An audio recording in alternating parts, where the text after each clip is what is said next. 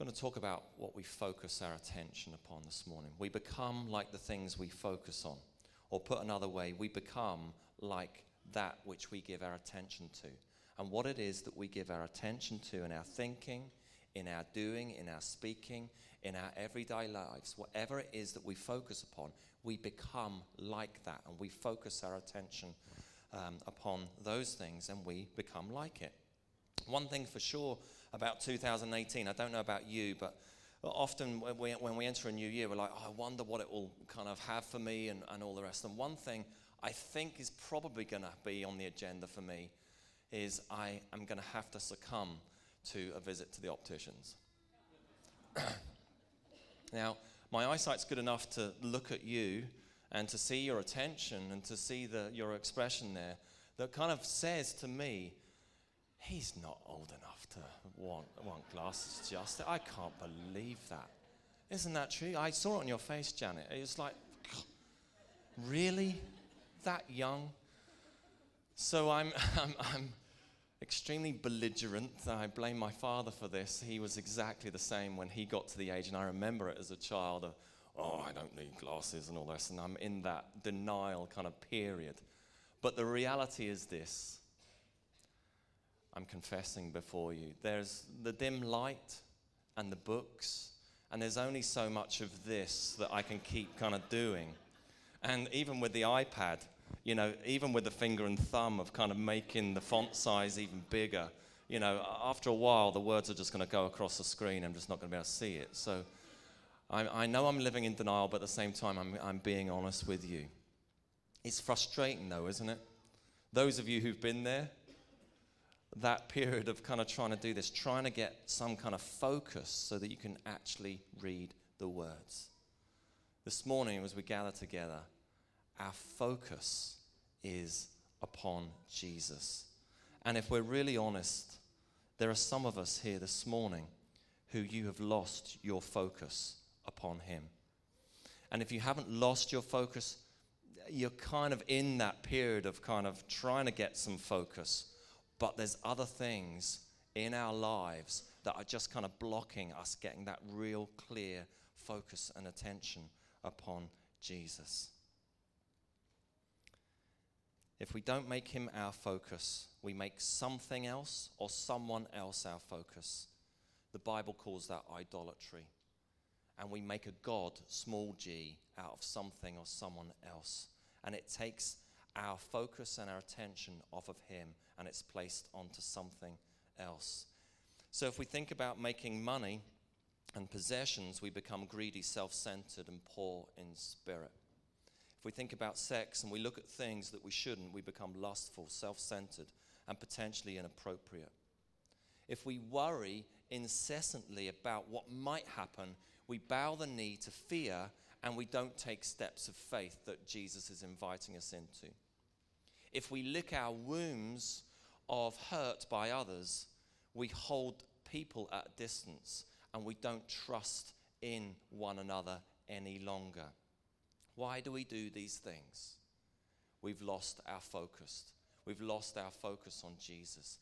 And partly we do these things because we're in a battle.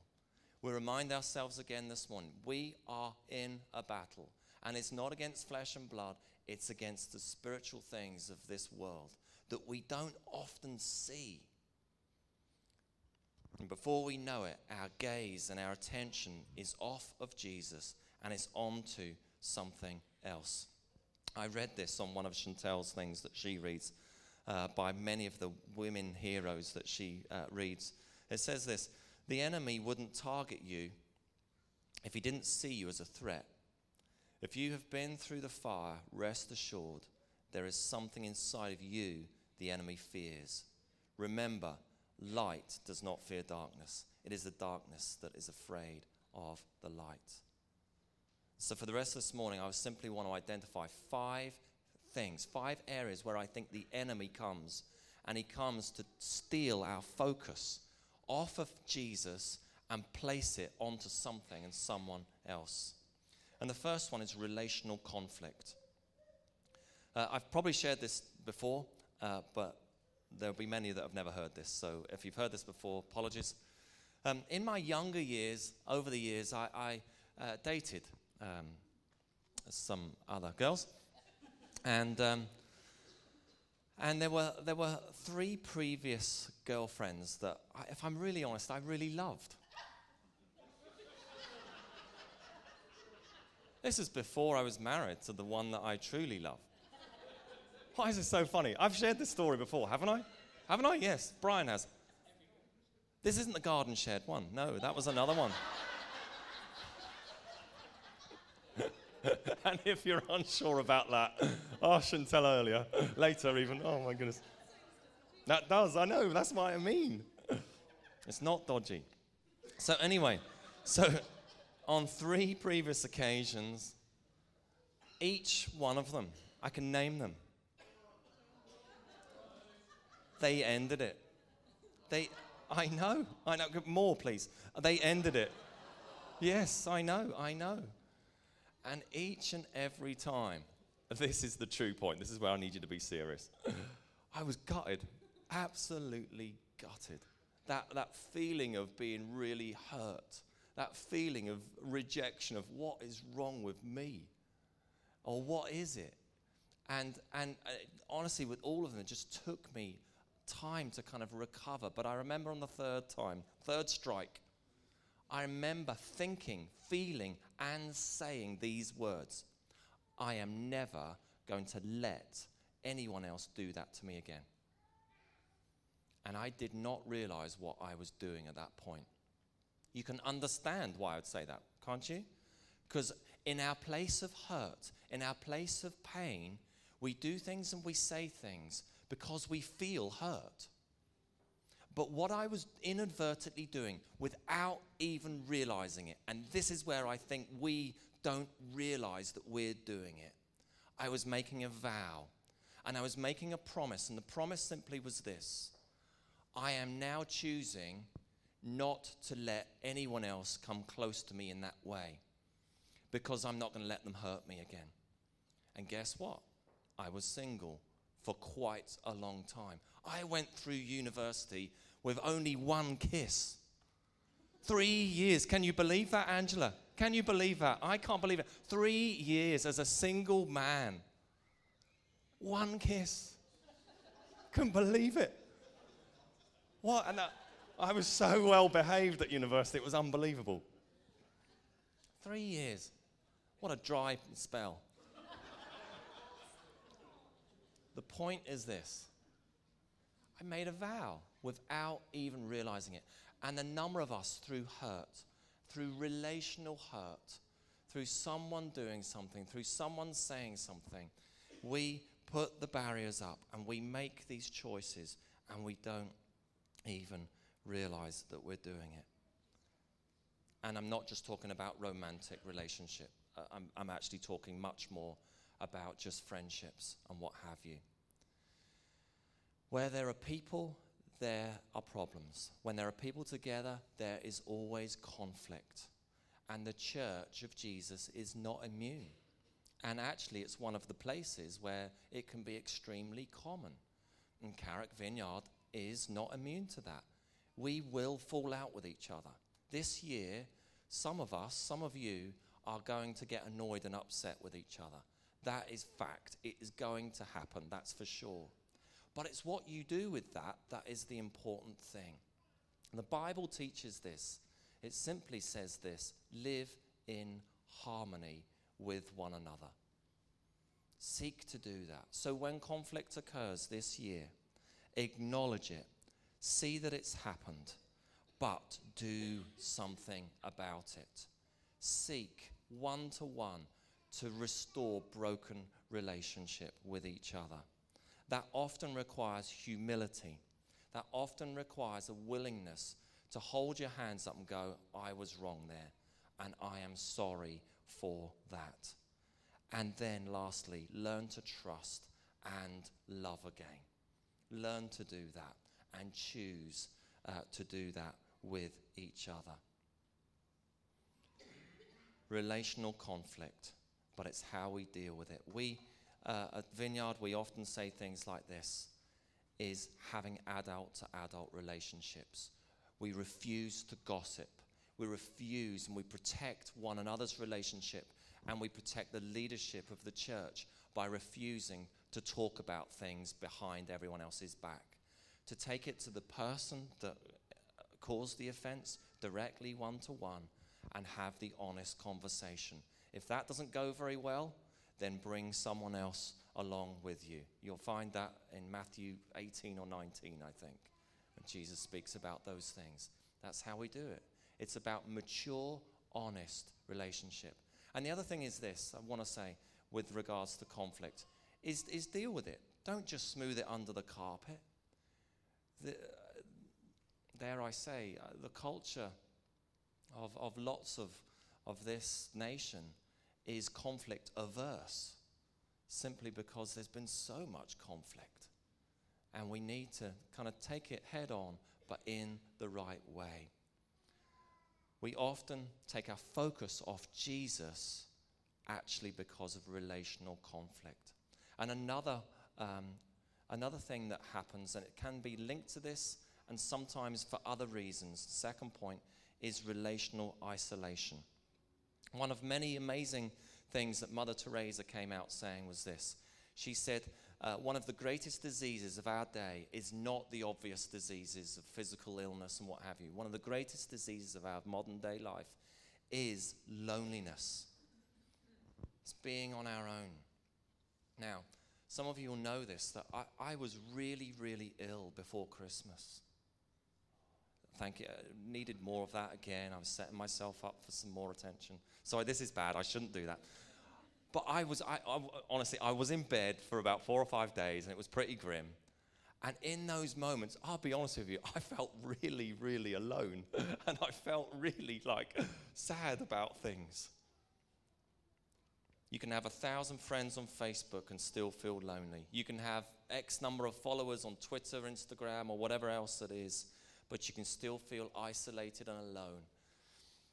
And there is a genuine concern amongst the way that we connect with one another. And that's why it makes our one to one, our community time of, of community and relationship with one another so important. And the church has such a brilliant thing to offer with regards to that. One of the ways in which I think Chantel has been journeying her pain uh, recently about losing Ruth, one of the reasons is because she's journeyed that with community. She's journeyed it with other people. The Bible says that we are to rejoice with those who rejoice and we're to mourn with those who mourn. Ecclesiastes, it talks about two better than one. It's about being with each other. And one of the key ways that we keep our focus on Jesus is by running alongside other people.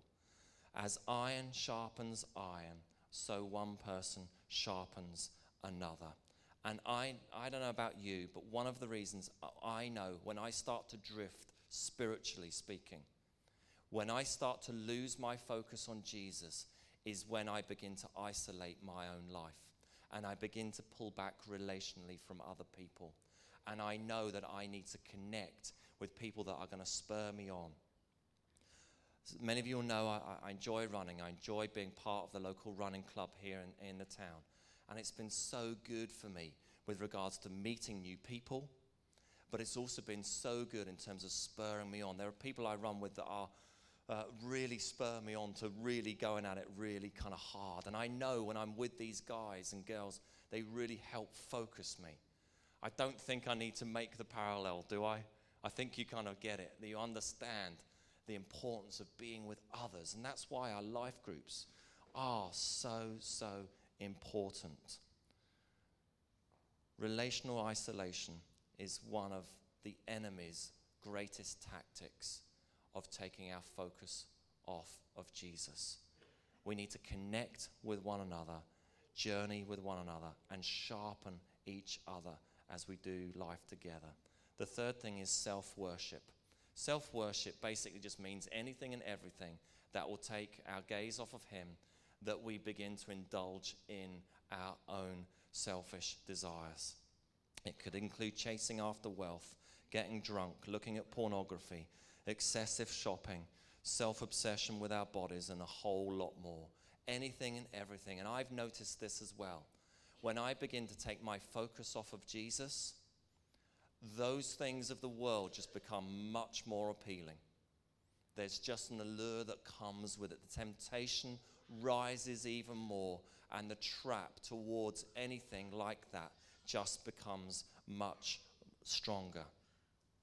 Paul writes in Romans those who live according to the flesh have their mind set on what the flesh desires. That's our own selfish nature when he uses the word flesh there. But those who live in accordance with the Spirit have their mind set on what the Spirit desires. The mind governed by the flesh is death, but the mind governed by the Spirit is life and peace.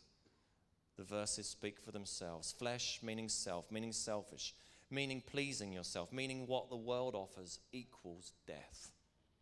Spirit meaning God, meaning peace, meaning joy, meaning freedom equals life. And then to our last two ways that I think the enemy uses to great avail to take our focus off Jesus. One is disappointment. And Chantel did a great job, going to mention it again just last week, about the disappointment. We'll have experienced those times when we've prayed earnestly for something to happen, for God to step in and move, and He doesn't answer our prayers the way we wanted Him to do.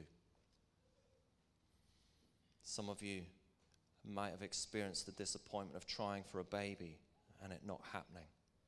You've experienced the disappointment, like I mentioned earlier, of a relationship that didn't go the way you wanted it to go. It could be disappointment of your children and the way in which they turned out. They didn't turn out quite the way I expected them to. You really thought you were going to get that job that you pinned your hopes upon. Didn't happen. You invested your finances into such and such, and then the stock market crashed or the housing market fell. The disappointment, disappointments of life. And do you know, one of the sorest disappointments that I see all the time, and I see it through our conversations that we have, is the disappointment of a God given dream that He gave you, and you dared to step out in faith, only for that thing not to happen the way you thought it was going to go. And what does it do?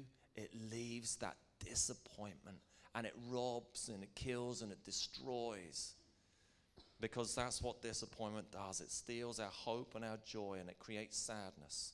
And it rocks our faith, our belief, our trust, and it makes us question did I really hear God in the first place? Was it really what I was meant to do? And we question our ability and we question his ability as well. Disappointment can leave us feeling like something inside of us has died. It can be actually that severe. And it requires us to go before Jesus honestly and invite him into that pain, into that sorrow, into that disappointment, that we would allow him to speak tenderly to us, to increase our faith, to restore our joy, to dare to have courage to step out again in what it is that He's asking us for. And then, lastly, fear and anxiety. Many of us are so gripped by the what ifs and the buts and the things that just prevent us from actually doing the very things that God has called us to do. And it can manifest itself in so many different guises. Could be phobias, anxiety disorders, panic attacks, fear of fill in the blank, just about anything and everything. OCD, incessant ruminating about the past, just general worry. Many of these things are actually founded on nothing that's actually concrete many of them never come to pass. Many of them are actually not really real. But the reality is, for many of us who suffer in those ways, they feel really real and they seem really real. Those of you know me well, this is my deal. This is the thing I wrestle with the thorn in my side, the wound, the whatever it might be. And for years, I have gone before the Lord trying to make some kind of sense of this. Why do I get so uptight about certain things? Why is it that that just seems to rob, kill, and destroy so often? And my conclusion is this could be right, could be wrong. One, I think partly I have a propensity towards just being a bit uptight about things. My DNA, literally. And then a couple of other things. One is, uh, I think, probably my past and, and upbringing in a, in, a, in a household that wasn't always that stable. And it created, as a young child, and, and hardwired a brain and a, an ability to be fearful about, oh, what might happen. I think that's a significant part of it for me. And then lastly, is, uh, is we have an enemy that knows that wound and pokes at it and probes at it, knowing that that's going to disable. It's just going to disable.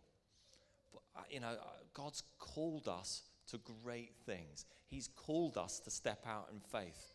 And I tell you, there are things that we do that scares the something out of us. But God's called us to step out and be obedient to his voice, to do those very things. And we cannot allow fear and anxiety to get in the way. Jesus said these words Therefore, do not worry about tomorrow, for tomorrow will worry about itself.